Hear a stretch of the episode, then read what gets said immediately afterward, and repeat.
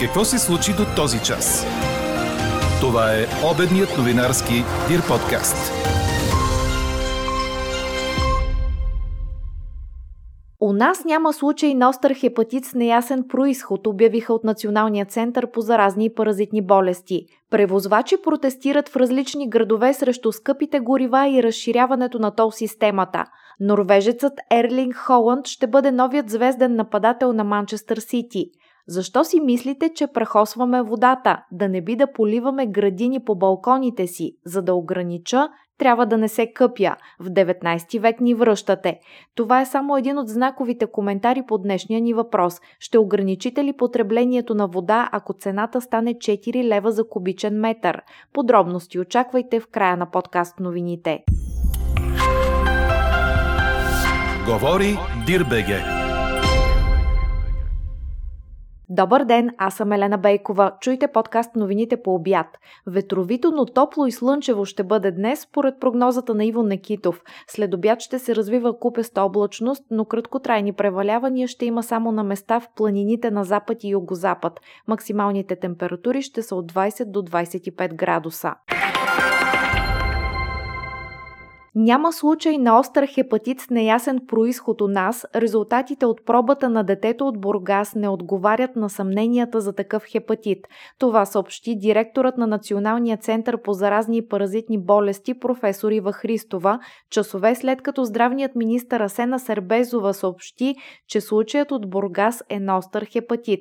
Според Ива Христова, доброто здравословно състояние на детето в съчетание с данните от биохимията, които показват само едно изследване, изследване с повишени стойности и с данните от прекарани преди време респираторни инфекции сочат, че не се касае за случаи на остър хепатит. Изследванията обаче продължават. Националният център продължава работа, така че очакваме проби от цялата страна. Готови сме да продължим. Но по принцип трябва да се знае, че се касае за... Трябва да се търсят а, засягане тежко на черния дроб, а не такова транзиторно еднократно повишение на трансаминазите. Някакви по-специални препоръки към детски градини и училища за децата, които попадат в рискова група, за какво да се следи, за какво да се внимава, имате ли и ще изведете ли? А, значи от една страна е много важно профилактичните мероприятия, спазване на добра лична хигиена, много е важно, тъй като на практика с всички телесни тежности могат да се предават а, тези вируси. А от друга страна, да, а, при неразположение, при а, продължителни болки, изследвания няколко дори да се направят, лесно се правят биохимични изследвания и ако те са повишени, но не над 100, около 100, както е при лекостепенно засягане транзиторно от преминаващ друг вирус или от а, просто токсичен а, хепатит, ако са повишени, при няколко изследвания, поне при две, обязателно да бъдат изпращани при нас.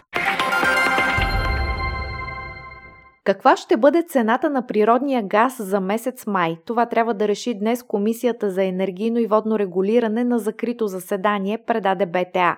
Миналата седмица ресорният министр Александър Николов съобщи, че през тази седмица Булгар Газ ще внесат предложение с исканата от тях цена на синьото гориво за този месец. На 27 април Газпром спряха доставките на газ към България, а правителството обяви, че е подготвено за ситуацията. Междувременно Reuters съобщи, че в Германия тихомълком подготвят кризисен план за евентуалното рязко спиране на доставките на руски газ.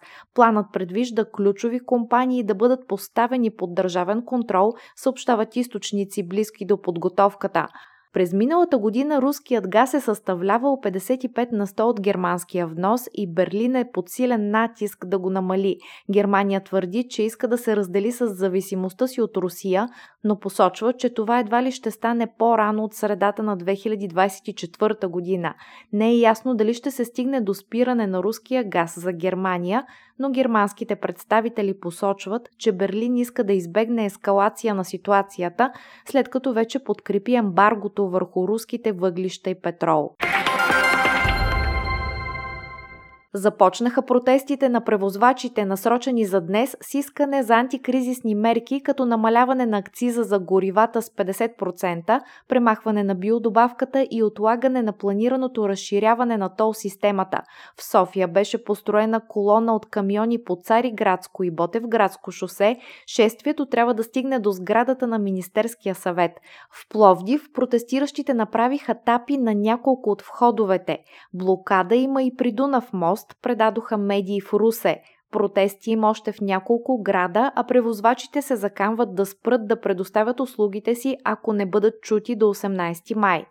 Отпадане на акциза върху природния газ, използван като моторно гориво, е една от мерките обсъждани на експертния коалиционен съвет с нощи. Това съобщи в ефира на нова телевизия депутатът Венеция Ангова от Продължаваме промяната. По думите и това ще струва 5,6 милиона лева на бюджета. Според нея е възможно ДДС за метана да бъде намален на 9%. По думите на Ангова, те първа ще се мисли за механизъм, по който облегчението в цената ще се използва от гражданите. Идеята е намалените по този начин цени да се ползват за определени количества на месечна база а фьючерсите на петрола в азиатската търговия днес са спаднали с около 1%, като продължават тенденцията от вчера, съобщи CNBC. Инвеститорите са повлияни от продължаващите локдауни в Китай, които създават сериозни економически проблеми, както за страната, така и при веригите на световните доставки. Върху цената на петрола влияние оказва и силният долар, а и опасенията, че световната економика е под риск от рецесия, предава БТА. Фьючерсите на сорта Брент от Северно море и американския лек суров петрол в понеделник регистрираха най-големия спад в проценти от март насам, като загубиха между 5 и 6 на 100 от цената си. Какво още очакваме да се случи днес? КНСБ провежда деветия си конгрес, на който ще бъде представен доклад за дейността на синдиката през последните пет години и ще бъде избрано ново ръководство на конфедерацията. То от своя страна ще представи програма за работата на синдиката в следващия петгодишен мандат. Конгресът продължава днес и утре. Русия е изстреляла 7 ракети въздух-земя по Одеса. Поразени са търговски център и склад. Има загинал човек и петима ранени, предаде Associated Press, като цитира украинските въоръжени сили. А Съединените американски щати ще отменят вносните мита върху украинската стомана за една година, съобщи ДПА, позовавайки се на властите в двете страни. Целта на мярката е да бъде облегчена економиката на Украина. Министерството на търговията на Съединените щати съобщи, че митото от 25% върху вноса на стомана, наложено от предишния американски президент Доналд Тръмп през 2018 година, ще бъде премахнато, за да бъде подсилена една от най-важните украински индустрии. Премиерът Денис Шмигъл написа в Твитър, че въпросът е бил обсъден по време на неговото посещение в Вашингтон миналия месец. Стоманата е един от основните източници на чуждестранна валута за Украина. Два завода за стомана в пристанищния град Мариупол бяха разрушени след началото на руската инвазия през февруари. Освен това, украинските пристанища на Черно море са подложени на блокада от Русия. Според някои оценки, украинското производство се е свило на половина от началото на войната. Четете още в Дирбеге! Първият голям трансфер на летния трансферен прозорец изглежда е факт, като Ерлинг Холанд ще бъде новият звезден нападател на Манчестър Сити, предаде Корнер – Новината съобщи неговият говорител, а трансферът се очаква да бъде факт до дни. Английският шампион ще плати 63 милиона от купна клауза за правата му, а седмичната заплата на норвежеца ще бъде 300 хиляди паунда, което ще го направи един от най-скъпо платените играчи в света изобщо. В битката за подписа му са били Реал Мадрид и Байерн Мюнхен, но Холанд все пак избра Манчестър Сити на Пеп Гуардиола. Това е и клуб, в който неговият баща Алфи игра преди 20 години.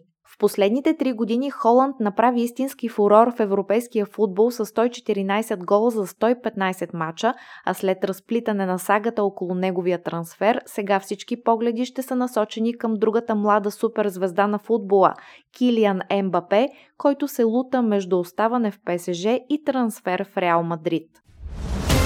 Чухте обедния новинарски Дир подкаст.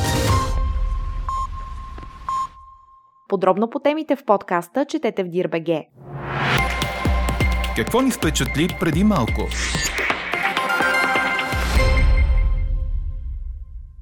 Над 40 затворници са загинали при сблъсъци между връждуващи банди в Еквадор. Стотина са успели да избягат от затвора по време на размириците вчера, предаде Франс Прес, като се позова на властите. По последни данни на Министерството на вътрешните работи са загинали 44 и са били ранени 10 затворници.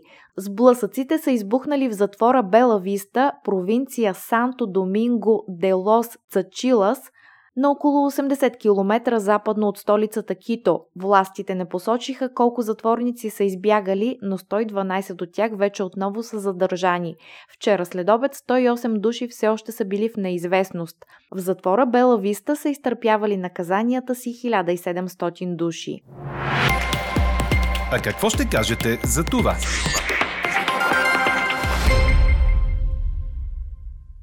Ще ограничите ли потреблението на вода, ако цената стане 4 лева за кубичен метър? Това ви питаме днес във връзка с новите предложения на ВК дружествата у нас за цената на водата през следващите 5 години.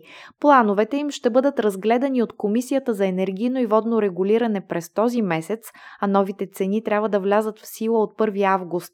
Поне в 6 града цената за кубик вода ще надхвърли 4 лева, предвиждат тези планове. А до този момент в анкетата ни превес имат отговорите да. Ето и коментарите ви по темата.